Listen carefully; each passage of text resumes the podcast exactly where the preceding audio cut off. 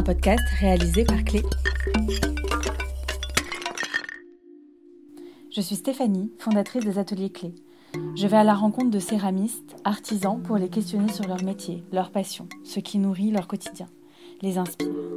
Une immersion dans leur atelier, lieu de création parfois caché qui raconte tout le processus créatif et le travail de la main pour arriver à l'objet. Je vous souhaite une très bonne écoute. Épisode 9, dans l'atelier de Lucie Faucon.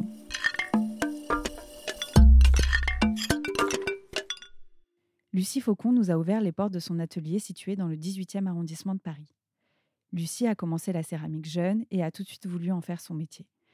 Elle nous raconte dans cet épisode sa pratique entre la campagne et la ville, sa relation à la production et au développement de nouveaux projets qui apportent un second souffle. Nous avons également parlé de sa passion pour la recherche de couleurs et des mots et son lien avec sa communauté sur Instagram. Nous vous souhaitons une très bonne écoute. Bonjour Lucie. Bonjour Stéphanie. Merci beaucoup de nous accueillir dans ton atelier. Donc on est dans le 18e arrondissement de Paris, dans ton espace. Avant que tu nous présentes ce lieu, est-ce que tu peux te présenter, nous donner ton nom, ton prénom et nous raconter un peu depuis combien de temps tu fais de la céramique, depuis quand tout ça a commencé pour toi? Alors, je m'appelle Lucie Faucon et ça, c'est une longue histoire. J'ai fait un bac art appliqué à Sèvres, donc dans la ville de la céramique en fait, enfin une des villes de la céramique en France. Et pendant mes années de lycée, donc pendant les 3 ans, on a un peu touché à tous les métiers du design et de l'artisanat, dont la céramique. Donc déjà j'avais beaucoup apprécié à ce moment-là. Et quand j'ai eu mon bac, j'ai enchaîné sur un BTS en design graphique, puisque je ne me sentais pas assez mature pour partir dans la céramique, puisque il me semblait quand même compliqué de me lancer à 19 ans dans ce métier. Donc j'ai fait du design graphique, parce que ça me plaisait aussi et que j'étais bonne là-dedans. Et puis pendant mon BTS, je me suis rendu compte que travailler derrière un ordinateur, c'était un peu lourd au bout d'un moment. Donc j'ai quand même passé mon diplôme, je l'ai eu, et je suis repartie tout de suite sur un DMA céramique qui était toujours à Sèvres, dans l'établissement où j'étais, et que j'ai fait donc en 2 ans, et que j'ai eu à mes 21 ans. Voilà. Ok, super. Donc du coup, ça, voilà, t'as toujours baigné dedans, quoi, quand t'as commencé à être en études. Ouais. Et tu as eu ce vrai coup de cœur pour la pratique. Et du coup, à 21 ans, tu ne te sentais plus légitime de t'installer? Tu t'es installée à partir de ce moment-là ou... Ouais, un peu plus. Alors, quand j'ai passé mon diplôme, au moment de le passer, je me suis dit « Oulala, ça va être compliqué de vivre de la céramique tout de suite ». Et je m'étais dit « Bon, bah, comme j'ai un diplôme en design graphique, pourquoi pas enchaîner, faire un petit peu les deux pour commencer à gagner des sous ». Et en fait, le jury de mon diplôme, quand je leur en ai parlé, puisqu'ils veulent forcément savoir ce que tu comptes faire après, je leur ai dit ça, ils m'ont dit « Oulala, non, non, si tu commences par le design graphique, tu reviendras jamais à la céramique, puisque tu vas gagner des sous et qu'en fait, tu te rendras compte que la céramique, c'est difficile, donc il faut que tu commences maintenant pour pas perdre ta pratique. » Et à ce moment-là, j'ai eu de la chance, puisque mes parents m'ont laissé commencer là-dedans et j'ai pu au début avoir mon atelier chez eux et donc ils m'ont permis de me lancer directement, et pour quand même subvenir à mes besoins, j'avais un petit boulot dans une galerie à mi-temps. Okay. Et, mais qui était une galerie où on vendait pas mal de céramique, donc en fait ça restait dans mon milieu sans partir sur le design graphique, sans m'éloigner de ma pratique. Ok, trop bien. Et donc là, à ce moment-là, tu installes un atelier donc chez tes parents, ouais, et tu commences à pratiquer de manière professionnelle. Tout à fait. Qu'est-ce qui, pour toi, a été vraiment le moment où tu t'es dit bah, « c'est mon métier, je suis céramiste ». Est-ce que tu as eu une première commande? Est-ce que tu as commencé toi? Comment, à cette époque, tu t'appréhendais un peu ton métier en tant que céramiste? J'ai commencé tout de suite par fabriquer ce que j'avais envie de fabriquer. On verra après, mais je suis... Comme ça, j'ai besoin de faire les trucs que j'ai envie de faire et après de voir si ça va marcher ou pas. Ce qui est peut-être pas super réfléchi, mais donc j'avais fait toute une première collection que je savais pas du tout si j'allais vendre en fait, mais que finalement j'ai réussi à vendre. Et à ce moment-là, des gens m'ont demandé « Ah, t'en as plus, est-ce que tu pourras en refaire éventuellement ?» Et puis mon boulot à mi-temps me prenait quand même la moitié de mon temps. Et je me suis dit « Faudrait peut-être que je réduise un petit peu mes heures pour commencer à produire plus. » Et en fait, c'est comme ça que ça a démarré. Et c'est la demande qui était raisonnable à la base, qui l'est plus trop aujourd'hui, mais qui était raisonnable et qui m'a fait un peu faire de plus en plus de choses et affiner ma pratique aussi sur certaines choses, parce qu'avant je faisais beaucoup de terre colorée, beaucoup de dessins à l'engobe, que j'ai complètement abandonné aujourd'hui, mais voilà. Ok. Et ces personnes qui t'ont commandé des pièces au tout début, tu les as... Comment est-ce que tu les as touchées ? Est-ce que c'était via Instagram à l'époque ou est-ce que c'était via un autre canal de diffusion ? Ouais, ça a été Instagram dès le début. Ok. Ouais, toi, c'est départ, vraiment toi qui t'a... Instagram qui a fait décoller ton... Ouais, depuis le début, Instagram a toujours été... Même pendant mes études, je partageais ce que je faisais. D'accord. Et en fait, c'est comme ça. Au début, j'avais très peu d'abonnés, mais bon, ça suffisait quand même à toucher ceux qui voulaient être touchés. Et c'est comme ça que j'ai vendu, Ok, super. Trop bien. Et donc, tu as fait ça pendant combien de temps ? Tu étais dans ton atelier chez tes parents pendant combien de temps environ ? Alors, pendant 8 mois, j'avais mon boulot à mi-temps. J'étais encore chez mes parents. En fait, je suis partie de chez mes parents que très récemment. Et en fait, j'ai ensuite arrêté mon travail pour faire la céramique à temps complet. Et il y a, alors que je dise pas de bêtises, en 2020, juste avant le confinement, on a déménagé dans l'Aveyron, puisque mon papa était muté. Et qu'en fait, moi, je me suis dit... c'est peut-être le moment aussi d'avoir mon propre atelier plus grand à la campagne, de m'éloigner un peu de Paris et d'avoir mon petit atelier tout minuscule dans une petite chambre. Donc je me suis dit je vais partir avec eux parce que je m'entends très bien avec mes parents et que ça a toujours été super sain de ce côté-là. Je gagnais mes propres sous et en fait je vivais chez eux, mais c'était cool. Et donc je suis arrivée dans l'Aveyron juste avant le confinement. Ça a été un peu compliqué parce qu'en fait, on s'est retrouvés confinés là-bas, mais sans avoir déménagé. Donc, j'avais pas mes affaires. Ah oui, d'accord. Donc, t'avais pas ton atelier à ce moment-là ? Non, j'avais amené quelques outils parce qu'en fait, on était partis en week-end pour voir la nouvelle maison. D'accord. Donc, j'avais quelques outils. Ensuite, j'ai réussi à me faire livrer de la terre, mais j'avais pas mes fours. Enfin, j'avais pas mon four parce que j'en avais qu'un à l'époque. J'avais pas mon four, j'avais pas mon tour, j'avais rien en fait. Donc, j'avais juste mes outils, donc j'ai fait que du modelage. Et donc, j'ai installé mon atelier avec mes 3,5 outils à ce moment-là. Est-ce que ça t'a poussé à faire des choses que tu ne faisais pas du coup d'habitude ou... Ah bah ouais, j'ai fait que du modelage. Ouais, alors qu'à la base, t'es plutôt tourneuse. Je fais les deux en fait. Et là, je n'avais pas le choix, donc en fait, j'ai fait que du modelage. C'était très très bien. Et à la fin du confinement, on a enfin déménagé. Ouais. Donc, toutes mes affaires sont vraiment arrivées. Et là, je me suis vraiment installée. J'ai fait ma première vente dans l'Aveyron, donc c'était en juin 2020, donc juste à la fin du confinement, quoi. Et là, c'était parti pour 2 ans et demi dans l'Aveyron. Ok, voilà. Et cette expérience, du coup, parce que donc là, tu es revenue à Paris. Tout à fait. Il y a quelques mois. Il y a un petit peu moins d'un an. Un peu moins d'un an. Cette expérience donc de pratique à la campagne, de ce que tu m'avais raconté à l'époque, t'étais vraiment en pleine campagne, quoi. C'était paumé. Ah, pleine campagne. Ah oui, oui. Au milieu des champs. Oui. Au milieu des champs et de la montagne, il y avait rien en fait. Et j'aimais beaucoup l'Aveyron parce que c'est très beau, que les gens sont sympas, mais en fait, pour trouver des gens sympas, il faut trouver des gens. Mais... Et en fait. Ma vie sociale était un trou noir. Et tous mes amis sont à Paris. Donc, même si je suis très proche de mes parents, il y a eu un moment où ça a été compliqué, quoi. Tu m'étonnes. Je me suis dit, aïe, tiens, vendredi soir, il est 18h, qu'est-ce que je vais faire ? Eh ben, je vais rien faire. Je vais je vais faire un peu de modelage et j'irai lancer un four avant d'aller me coucher. Et en fait, ma vie, c'était ça, quoi. Ouais, donc, c'était très focus sur ta pratique, en fait, du coup. Ouais. Mais c'était vraiment du 7 jours sur 7. J'avais rien d'autre à faire, en fait. Ouais. Donc, je faisais ça et du sport, c'est tout. Ouais, ouais. Et bon, bah...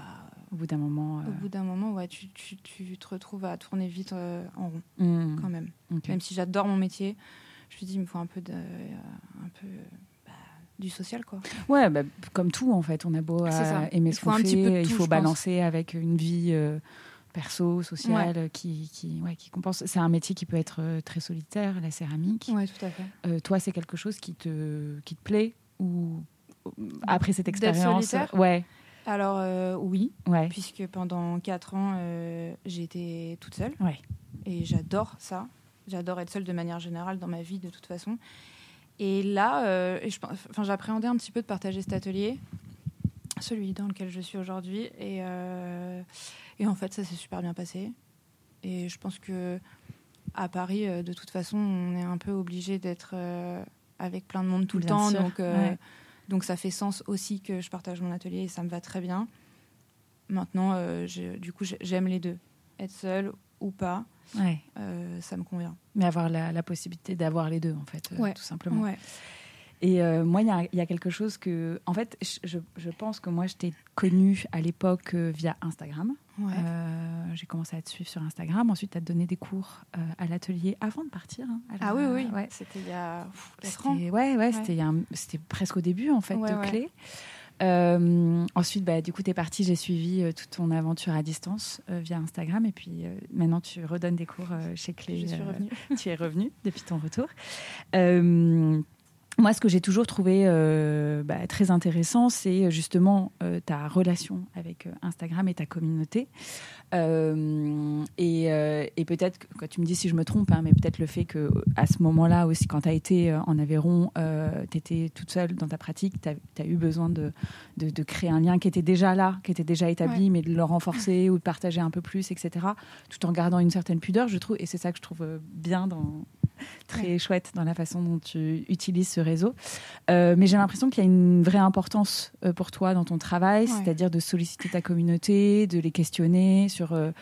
des fois même sur des couleurs, tu dis choisissez la couleur du prochain émail, etc. Comment toi, tu orchestres tout ça? En fait, j'ai besoin... je ne sais pas, mais j'aime bien savoir ce que les gens pensent de mon travail. Ça permet de m'orienter plus facilement sur ma prod. Parce qu'en fait, comme je fabrique vraiment que ce que je veux, j'aime bien quand même avoir quelques directives de la part des gens, même si c'est très large. Donc j'aime bien demander l'avis des gens. Après, je le prends ou je le prends pas. Mais je trouve que c'est important aussi de savoir ce que tes potentiels clients veulent de toi. Puisque sinon, tu fais ça pour rien. Enfin, moi, j'ai besoin de vivre, donc évidemment que c'est important de savoir ce que les gens attendent. Et c'est vrai que ça a vraiment démarré quand j'étais dans l'Aveyron, puisque comme j'étais toute seule, c'était aussi cool d'avoir un dialogue avec mes abonnés. Donc, je pense que ça a démarré comme ça, et aujourd'hui, c'est un peu devenu une habitude, en fait. Ouais, tu le fais de manière... Toujours. Peut-être pas systématique, mais en tout cas, dès que tu as des questions, dès que toi tu te poses des questions, tu sollicites ta communauté. Et moi je trouve ça top. En tout cas, je pense que c'est aussi gratifiant pour des clients de se dire, on écoute mon avis, même si effectivement, comme tu dis, tu le prends ou tu le prends pas. Après, c'est toi qui, bien évidemment, tranche. Mais je trouve ça chouette. Est-ce que toi, tu sens aussi, parce que ça a ses limites, j'imagine, de temps en temps. Oui. Comment tu arrives à gérer ça, justement, aussi la pression de ce réseau qui est de poster souvent C'est par période, en fait. Ouais. Là, j'ai un petit peu... J'ai repris Instagram depuis quelques temps, mais il y a eu... l'année dernière, où j'étais plus trop présente, parce que j'ai un peu calmé ma prod aussi, et que j'avais besoin de prendre un peu de distance avec mon métier. Et mes abonnés de manière générale, puisque Instagram, c'est cool, mais il y a un moment où ça peut vite te ronger quand même. Donc je me suis dit, ça va être compliqué de revenir dans le game d'Instagram.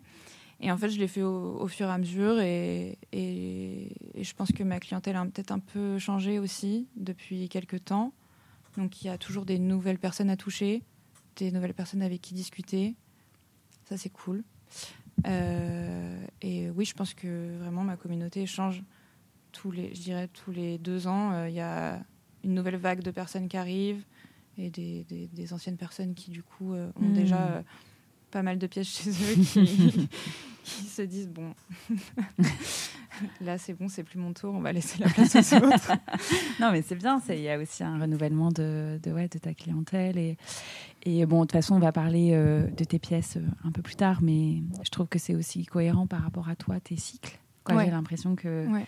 Comme beaucoup de personnes qui sont dans la création, il y a aussi des cycles de pièces que tu fabriques, comme tu l'as dit en introduction. À un moment, au tout début, tu dessinais beaucoup sur tes pièces. Maintenant, c'est des choses que tu fais un peu moins. Mais on parlera tout ça un peu plus en détail en regardant tes pièces tout à l'heure. Donc là, on est dans un atelier, tu l'as dit un peu, mais qui est partagé. Ouais. Qui est partagé par d'autres personnes qui ne font pas forcément de la terre. Tout à fait. Mais toi, tu as ton espace à toi qui est bien défini dans ce joli, très joli atelier dans le 18e. Est-ce que on va peut-être faire un petit tour ? Est-ce que tu peux nous présenter un peu les différents espaces qui sont les tiens dans ce lieu ? Alors, eh bien, il y a que vous ne voyez pas, mais il y a des lignes vertes au sol que nous avons tracées avec du scotch pour bien délimiter les espaces. Ok. Très bien. Vu qu'effectivement, on ne fait pas du tout les mêmes métiers et que moi, ma pratique est un peu plus salissante que mes copines les bijoutières qui font des plus petites choses. Et donc oui, on a bien délimité. Et en fait, donc moi j'ai accès à tout l'espace dans lequel on est là, et à l'évier qui n'est pas dans mon espace, mais qui est disponible pour tout le monde. Ok. Et bon là vous venez au bon moment, ce que je disais à Carole tout à l'heure. Vous venez au bon moment parce que en fait j'étais dans l'espace qui est au fond là-bas avant. Ouais. Et mon amie Margot, qui était souffleuse de verre, qui était dans cet espace ici, est partie. Et donc, j'ai récupéré sa place. D'accord, ok.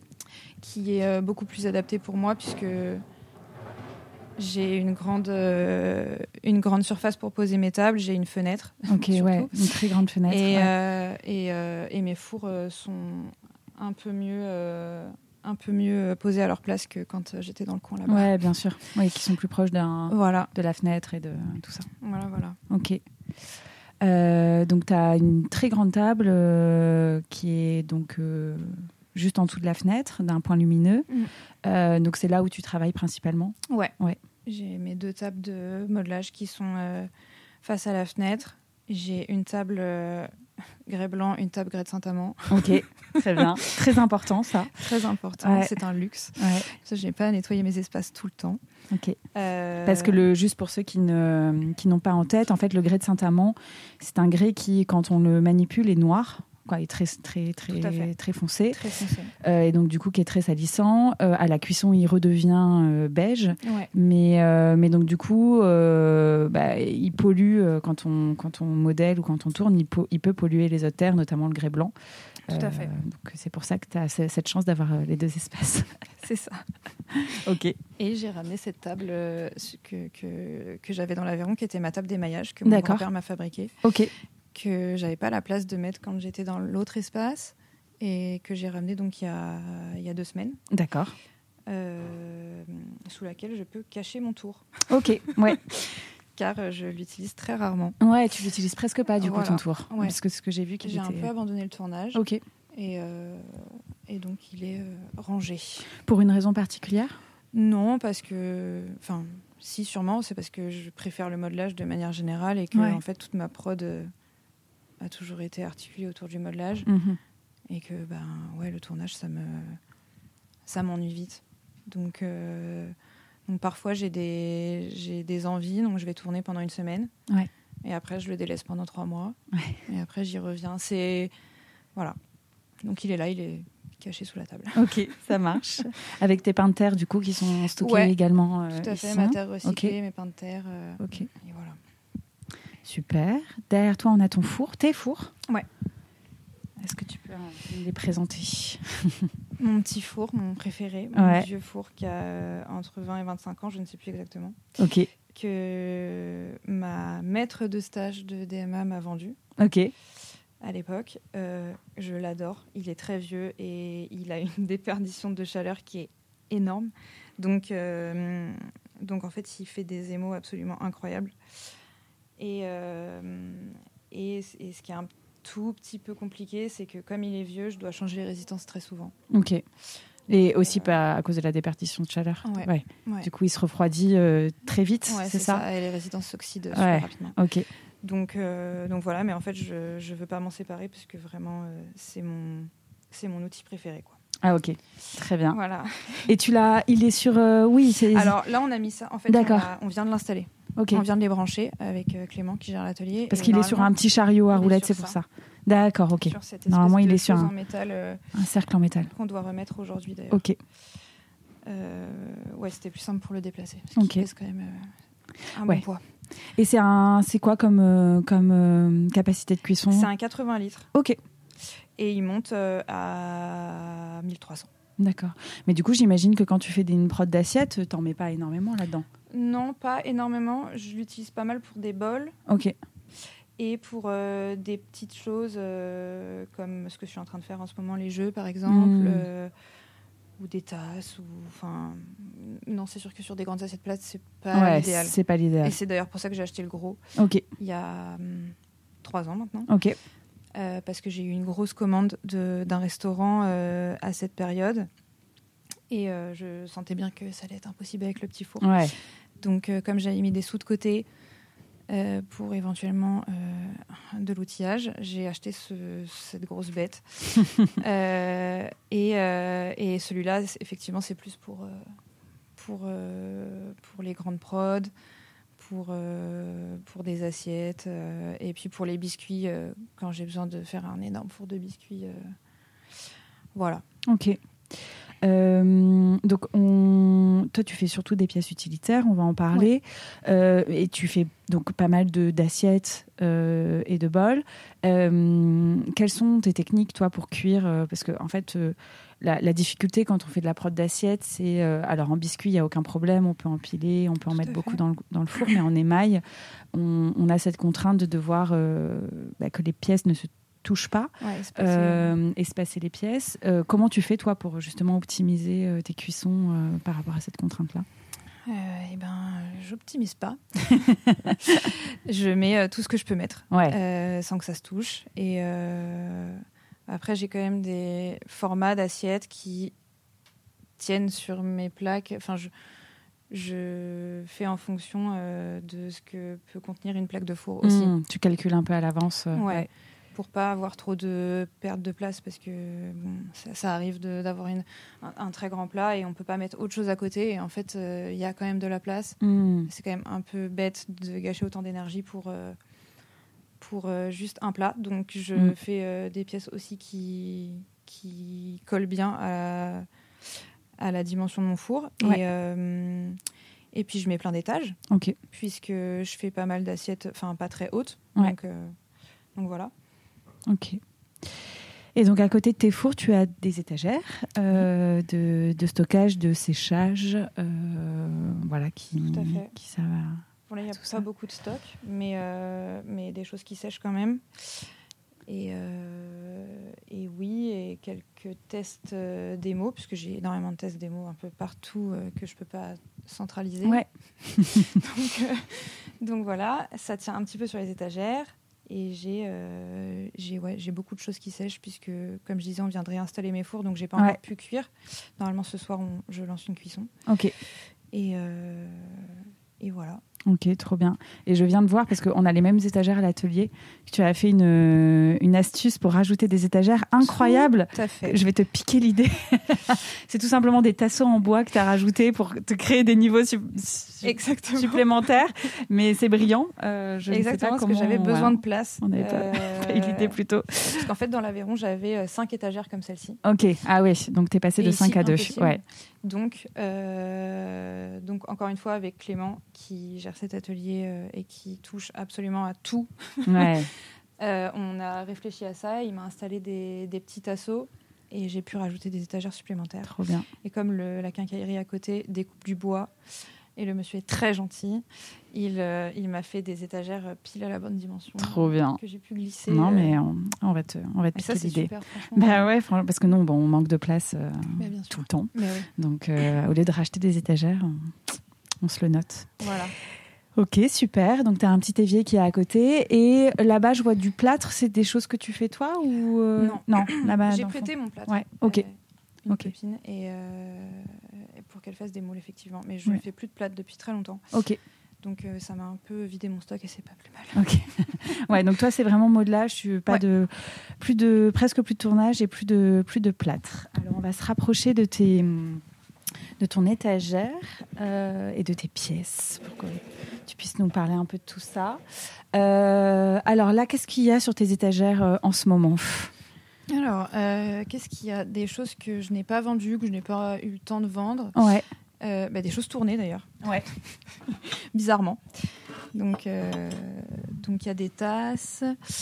Il y a quelques assiettes que j'ai modelées et que je n'ai pas encore vendues, puisqu'en fait, c'était juste pour faire des tests d'émail. Donc, elles sont toujours là et il n'y en a pas assez pour faire une vente. Mm-hmm. Donc, elles sont en attente. Il y a un échiquier qui est vendu et qui attend sa propriétaire. OK. Et il y a quelques tests démos. Beaucoup de tests démos, des chutes, mes moules biscuits, parce que ça, c'est ma grande passion de faire des moules en biscuits. Tu peux expliquer un peu ? Alors, pas mal de gens font des moules en plâtre, d'estampage, et moi, je suis vraiment pas une fan du plâtre. Enfin, j'en ai beaucoup fait pendant mes études. Ouais. Et j'aime pas forcément ce matériau, je trouve que ça en fout partout. Bah ouais. Et ça bouche les canalisations, c'est compliqué de mêler du plâtre à la terre. Ouais. Enfin, dans un atelier petit, je trouve que c'est pas du tout l'idéal. Et donc, je fabrique mes moules en terre. Mm-hmm. Que soit je les tourne, par exemple ça s'est tourné, soit je les fais à la main, comme ça. Ouais. Et je les biscuite. Donc, je les fais épais, évidemment, pour qu'ils tiennent dans le temps. Et je les biscuite, et ce qui fait qu'en fait, ils restent poreux. Ouais. Donc, c'est en fait le même principe que du plâtre. La terre, quand on va la poser dessus, elle va être absorbée par le biscuit. Mm-hmm. Et voilà, donc ça, c'est mon petit kiff dans tes outils que tu développes toi-même. Tout à fait. Trop bien. Voilà. Donc, la façon dont toi, tu produis, principalement, c'est par collection, c'est ça ? Ouais. Donc, en fait, toi, tu vas produire pendant plusieurs semaines, plusieurs mois même, jusqu'à avoir une quantité que tu définis comme étant la bonne.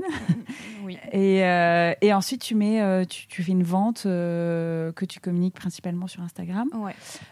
Tu fais ça depuis toujours ? Je fais ça depuis toujours. Alors avant, c'était évidemment des petites collections puisque je vendais moins. Voilà. Et quand je suis arrivée dans l'Aveyron et que, justement, je disais pendant le confinement, j'ai fait beaucoup, beaucoup de modelage. Et j'ai eu le temps, en fait, de faire pendant 3 mois des assiettes. Hein. Ouais. J'ai eu une grosse collection à vendre. Et à ce moment-là, je communiquais beaucoup sur Instagram. Ouais. Et je pense que les gens, pendant le confinement, étaient beaucoup sur les réseaux aussi. Bien sûr. Donc, j'ai fait une très, très grosse vente à ce moment-là. Mm-hmm. Je ne sais plus combien de pièces, mais c'était vraiment énorme. Et en fait, je me suis dit que j'allais vraiment continuer là-dessus. Donc, c'est faire des grandes périodes de production. Et une journée de vente et en fait rythmer mon année comme ça. Mmh. Je voulais faire à la base par saison. Okay. Bon, ça tient pas toujours puisqu'il y a toujours des choses qui rentrent, des commandes de resto, enfin bref. Donc voilà, mais oui, des grosses collections entre je dirais 6 semaines et 2 mois et demi de prod. Et ensuite je vends. Et comment tu fais ? Est-ce que toi tu définis une date butoir ? Et tu y tiens ou est-ce que du coup tu te mets pas forcément de date, tu dis voilà je me laisse un temps que je définis quoi, je donnerai la date de toute façon beaucoup plus tard à mes clients pour pas te mettre la pression. Comment tu gères en fait c'est ça. J'essaye de mettre le moins de pression possible parce que déjà que j'ai beaucoup de messages de gens qui attendent sur Instagram. Ouais. Je préfère ne rien dire à l'avance et juste annoncer que je ferai une vente, mais je ne sais pas quand. Et en fait, à partir du moment où je pense que j'ai assez de pièces pour faire le chiffre qui va me permettre de vivre, parce qu'en fait, c'est exactement comme ça que je fonctionne. C'est, je vois le nombre de pièces, je vois ce que ça fait en termes d'argent. Et moi, je vois combien je peux en dégager pour payer mon loyer, mon appartement, mon atelier, tout ça. Ouais. Et ta prochaine prod, parce qu'en fait, tu finances ta production avec la vente qui vient d'avoir. Etc. Ouais. Et à partir de ce moment-là, je me dis, OK, c'est bon, j'ai assez. Et j'annonce peut-être une semaine avant. OK. Voilà, dans une semaine, il y aura une vente.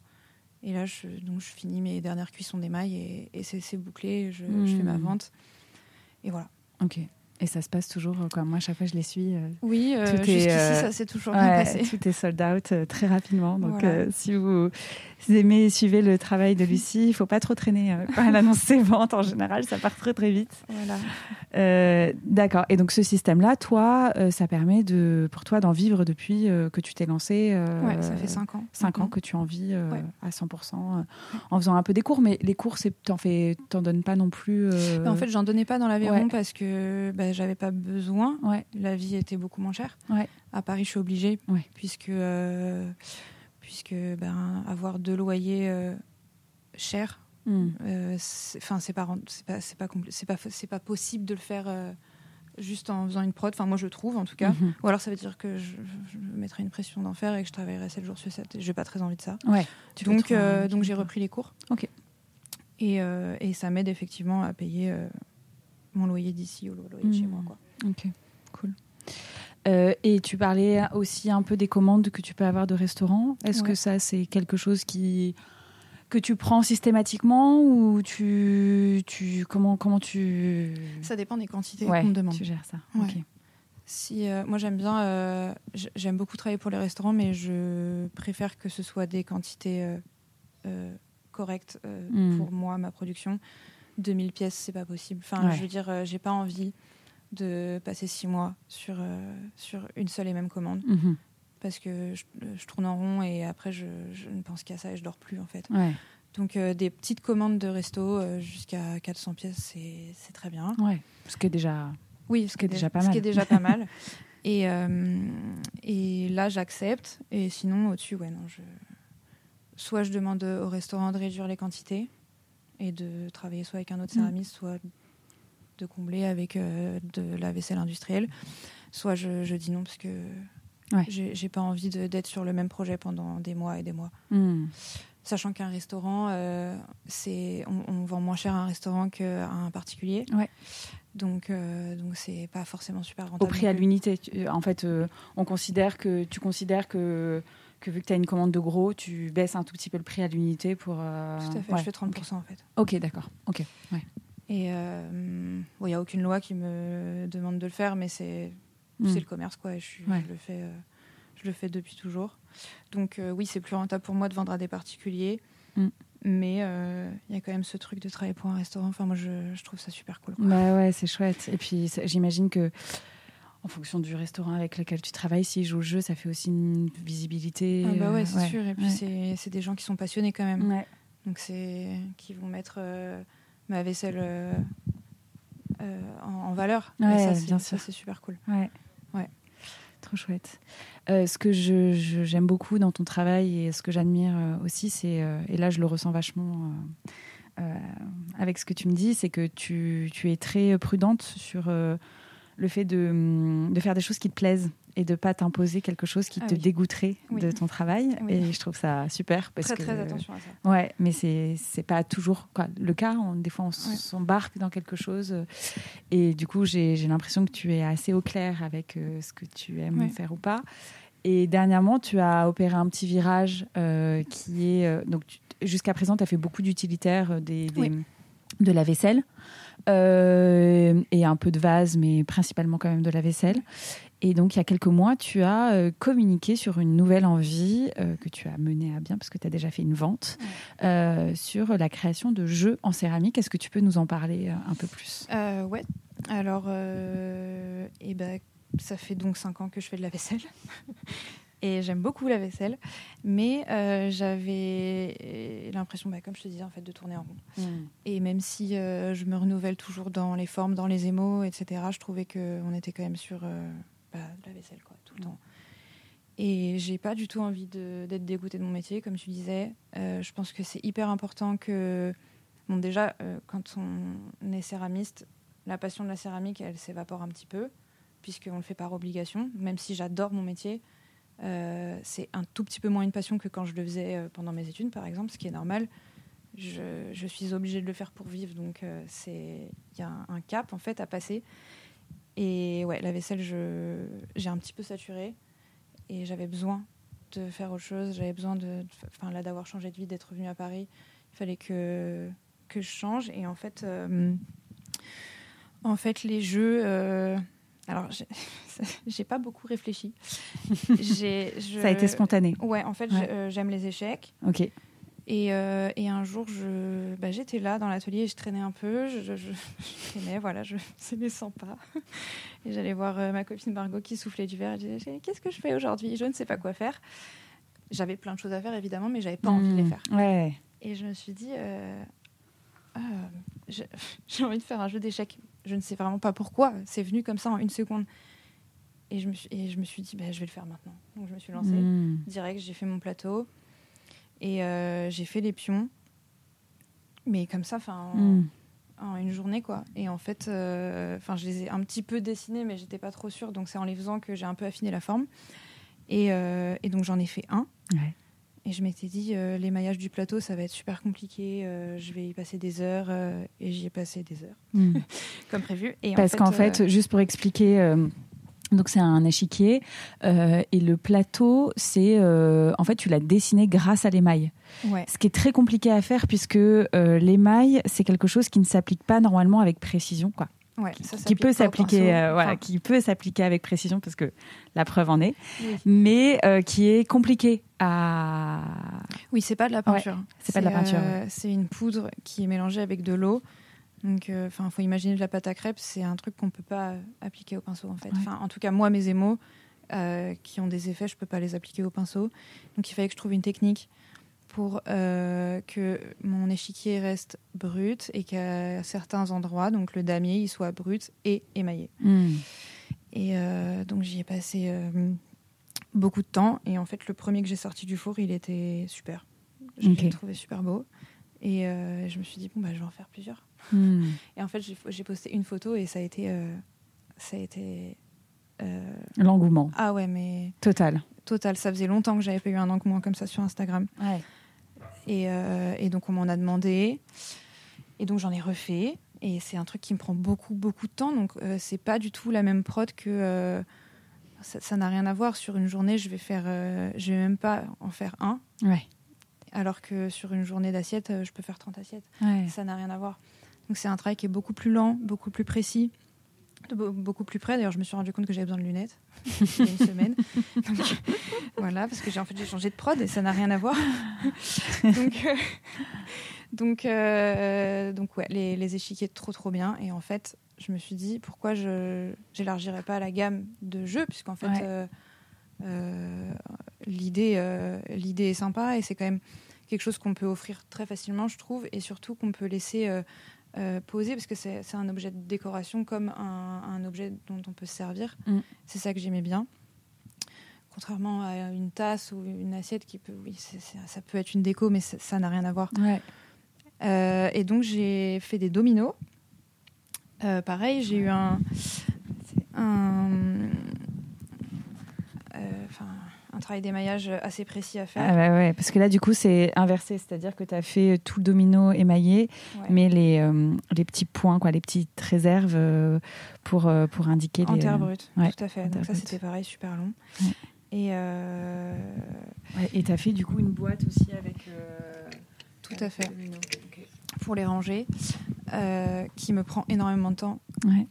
Mais c'était plus joli que de présenter un tas de dominos comme ça, ouais, sur une table. Je trouve que là, au moins... Donc, j'ai volontairement pas fait de couvercle. Parce, ouais, que je trouve que vu de haut, c'est quand même, ouais, cool. C'est trop beau. Et je me permets. Alors, est-ce que j'avais... là, en plus, je suis à une main. Je vais pas risquer de casser quelque chose. Je n'ai pas très envie de cette responsabilité. Du coup, voilà, les dominos, ça a super fonctionné aussi sur, ouais, Instagram. Enfin, je pense que les gens ont apprécié. Et comme j'y passe quand même un petit peu moins de temps, ouais, que sur les échiquiers, C'est un objet que je vais pouvoir vendre moins cher, ouais, qui touchera peut-être plus de monde. Et là, j'ai commencé les morpions. Trop bien. Trop donc, bien, j'ai vu ça. J'ai fait un plateau, je ne sais plus, la semaine dernière, et j'ai commencé à faire mes petits ronds et mes petites croix. Donc, je vais faire un test, ouais, pour voir si ça fonctionne, si c'est joli, si ça plaît aux gens, et si ça fonctionne, j'en ferai d'autres. Trop bien. Et là, je suis dans la prod d'échiquier pour des commandes de particuliers. Donc, j'ai mes petits pions que j'ai fait hier, mes petites tours, les rois et les reines. Enfin, voilà. Trop bien. Et du coup, tu as abordé le sujet du prix. Mais oui. Donc, tu as communiqué sur ce projet avant de les mettre en vente, ouais, en disant, ouais, voilà, ouais, tu te lançais, ouais, dans ce nouveau projet, en expliquant un peu pourquoi, etc. Ce qui a suscité l'engouement et le mien aussi, je te le dis. J'ai trouvé ça génial et très, très beau. Et s'est posé la question de combien je vends ça ? Parce que comme tu l'as dit là plusieurs fois, ça te prend du temps. C'est quand même, en termes de production, c'est plus engageant que faire une assiette, bien évidemment, ouais, sans doute, vu le travail. Et là, du coup, tu as demandé à ta communauté de fixer un prix. Et moi, ce que j'ai trouvé dingue, ensuite, tu as partagé les résultats. Ouais, je me suis dit que c'était très important de les partager. Ouais, tout le monde, et tu as fait un post là-dessus sur le prix. Alors... pour la petite anecdote, dans le cadre de la formation qu'on donne chez Clé, oui, la formation pro, on a tout un module que je donne de cours sur fixer les prix de ces pièces, bien parce sûr, que c'est un vrai sujet quand, oui, on est céramiste. Oui. Et on en a parlé de ton poste. Ah.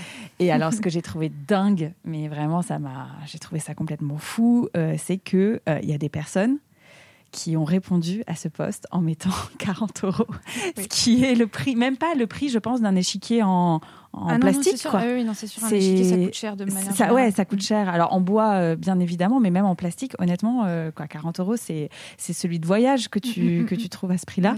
Oui, et j'ai trouvé ça fou. Est-ce que, comment toi, t'as aperçu ces retours-là ? En fait, alors déjà, quand moi j'ai sorti mon premier échiquier du four, j'ai eu une longue période de discussion avec, ouais, mes proches sur le prix. Ouais.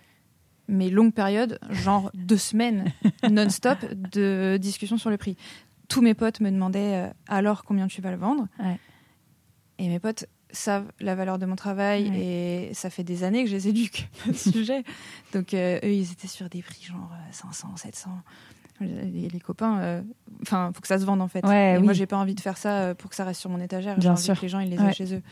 Donc, on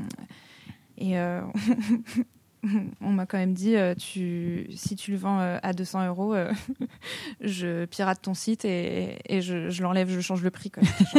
Calmez-vous. Et donc, moi, j'étais vraiment dans l'incertitude, que j'étais, ouais, pas sûre du tout. Ouais.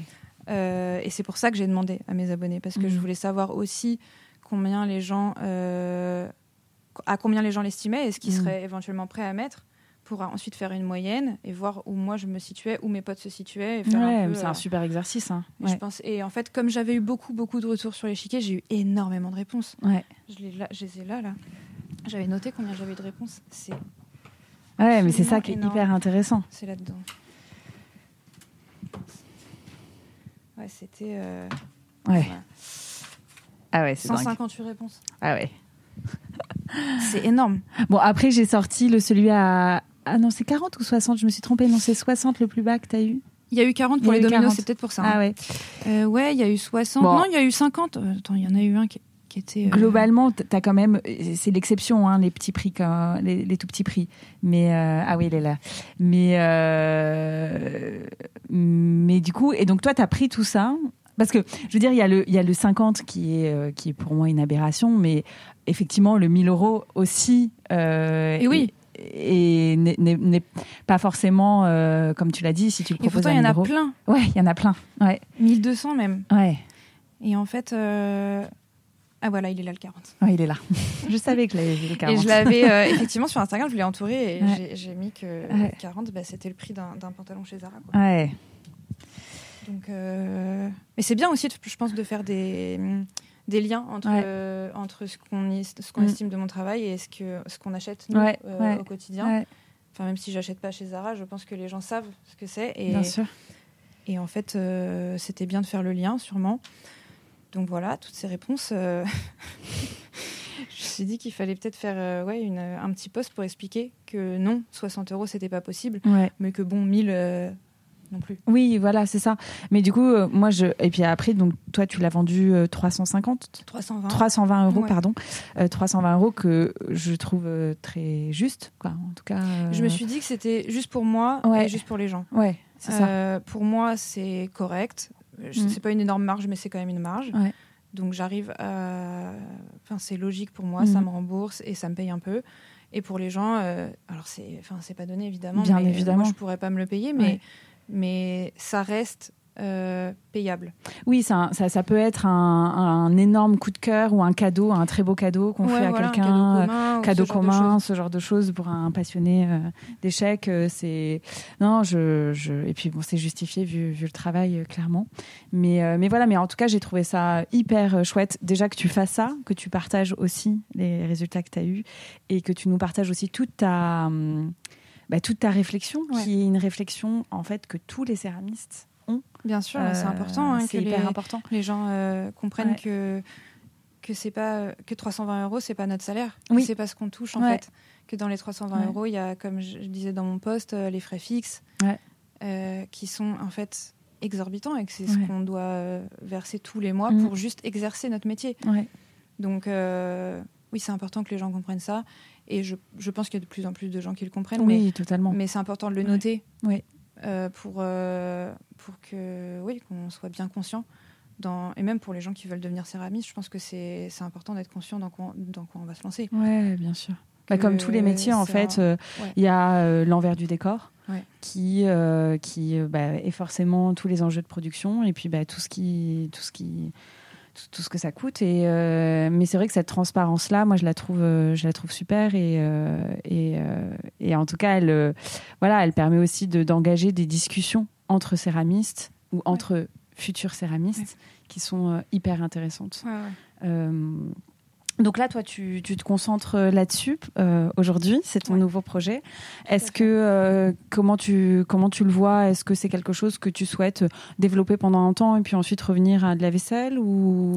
Je me suis pas posé la question. Ouais. Je me suis juste dit que pour l'instant, ça me plaisait bien, donc je continue.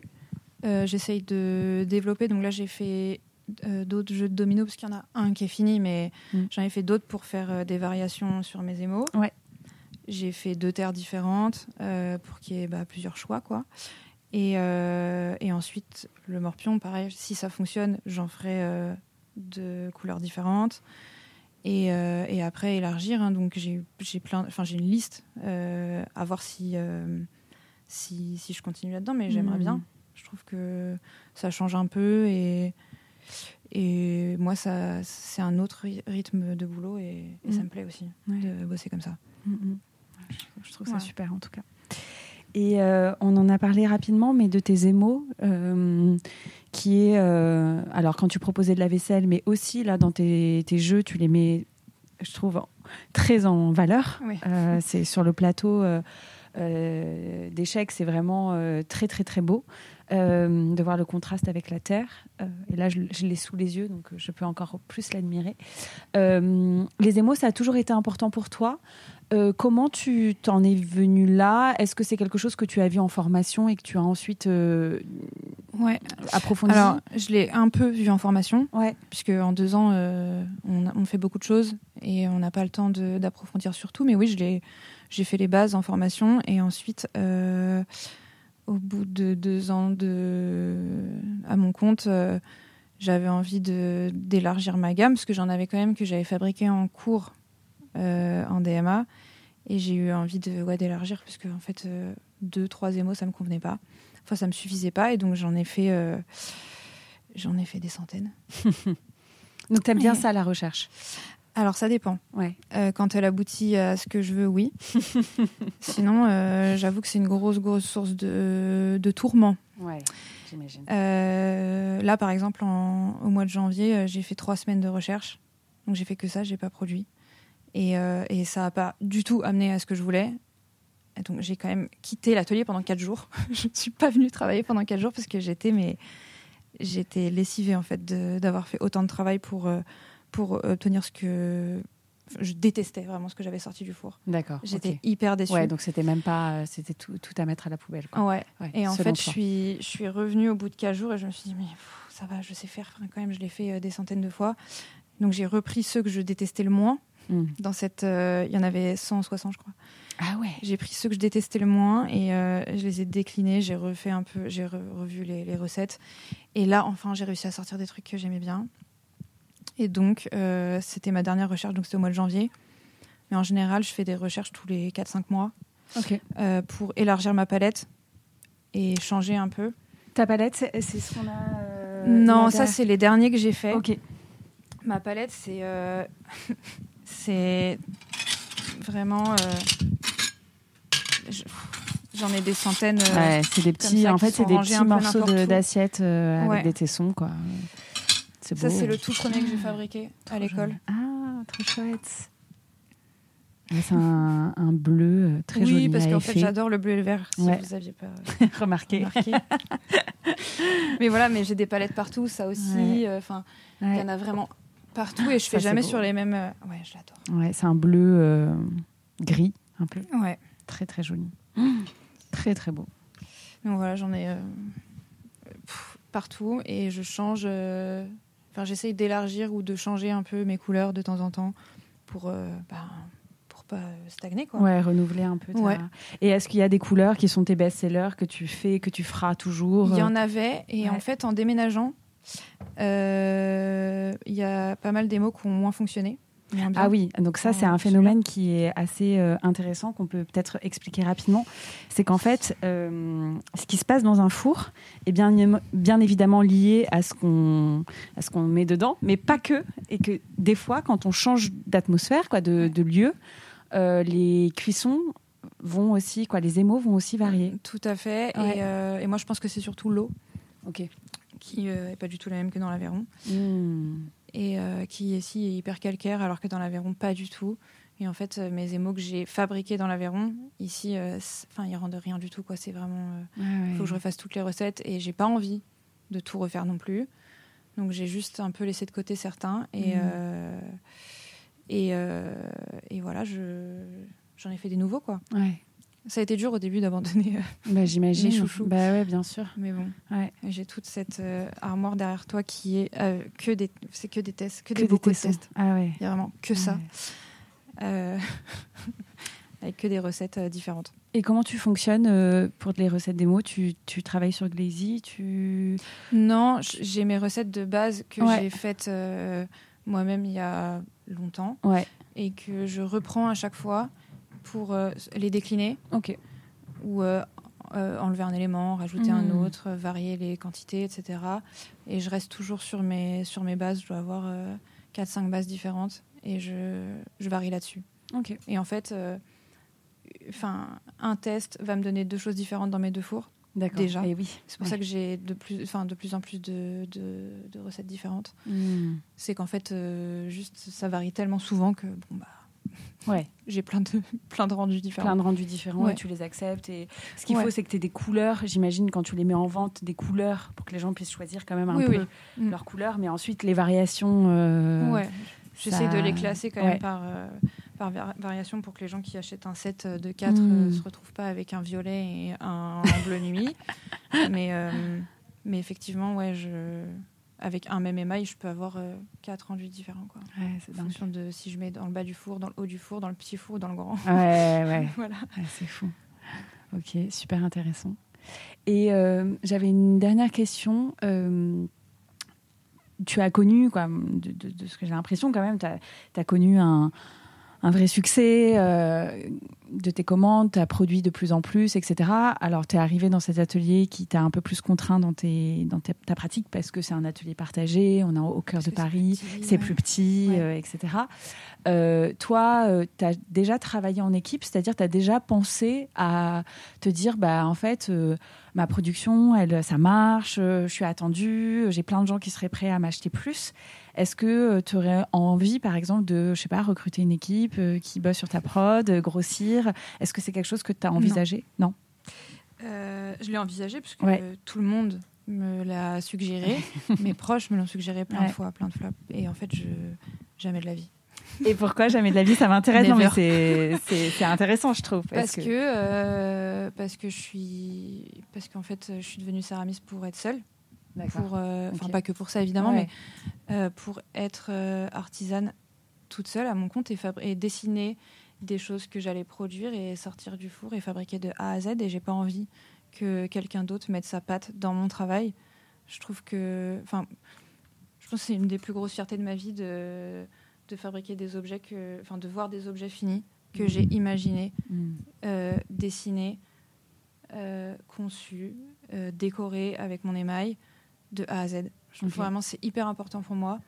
Ça me fait vivre. Depuis 5 ans, j'ai pas du tout envie que ça change. J'ai pas envie de devenir une usine. Ouais. Je préfère rester toute seule. Et tant pis si j'ai beaucoup de demandes. Je préfère que ce soit à mon échelle, donc à échelle humaine en fait.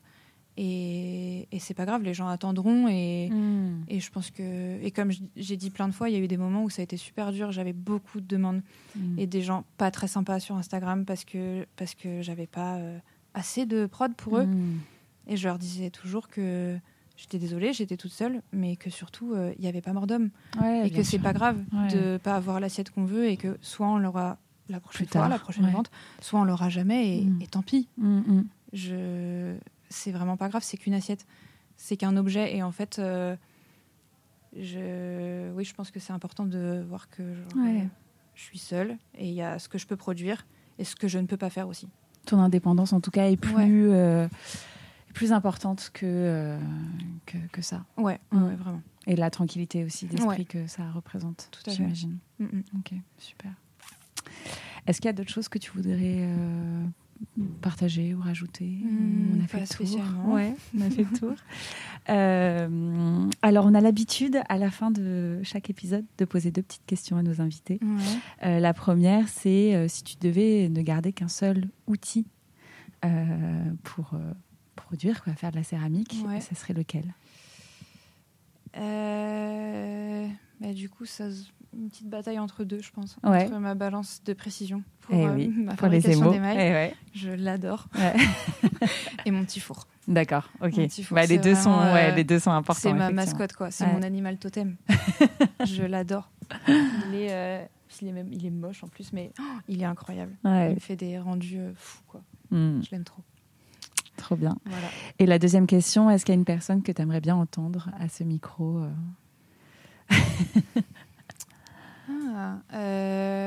ouais, carrément. Je sais pas si vous l'avez déjà contactée, mais ma copine Léa Baldassari. Ouais, on l'a pas contactée, mais je vois très bien. Ouais. J'adore sa pratique et c'est une bonne amie surtout. Ok, super. Que j'adore. Ouais. Qui était chez Clé, je crois, à un moment. Ouais, il me semble. Tout à fait. Ouais. Et c'est très cool ce qu'elle fait. Ouais, il y a longtemps. Ok, trop bien. Ouais. Bah, écoute, c'est un une très bonne suggestion. Merci beaucoup, Lucie. Merci de nous avoir accueillis et pour cet échange qui était vraiment super intéressant. Merci à toi. Vous pouvez retrouver le travail de Lucie sur son compte Instagram. Du coup, c'est Lucie Faucon. Ouais. Tout simplement. Et pour ses prochaines ventes qui arriveront bientôt. Merci beaucoup. Salut. C'était Dans l'Atelier, un podcast réalisé par Clé. Un immense merci pour votre écoute. Si l'épisode vous a plu, n'hésitez pas à nous le dire et à le partager. À très bientôt pour de nouveaux épisodes. Merci à Carole pour la réalisation du podcast, à Loïc pour la création sonore et Baptiste pour l'identité graphique.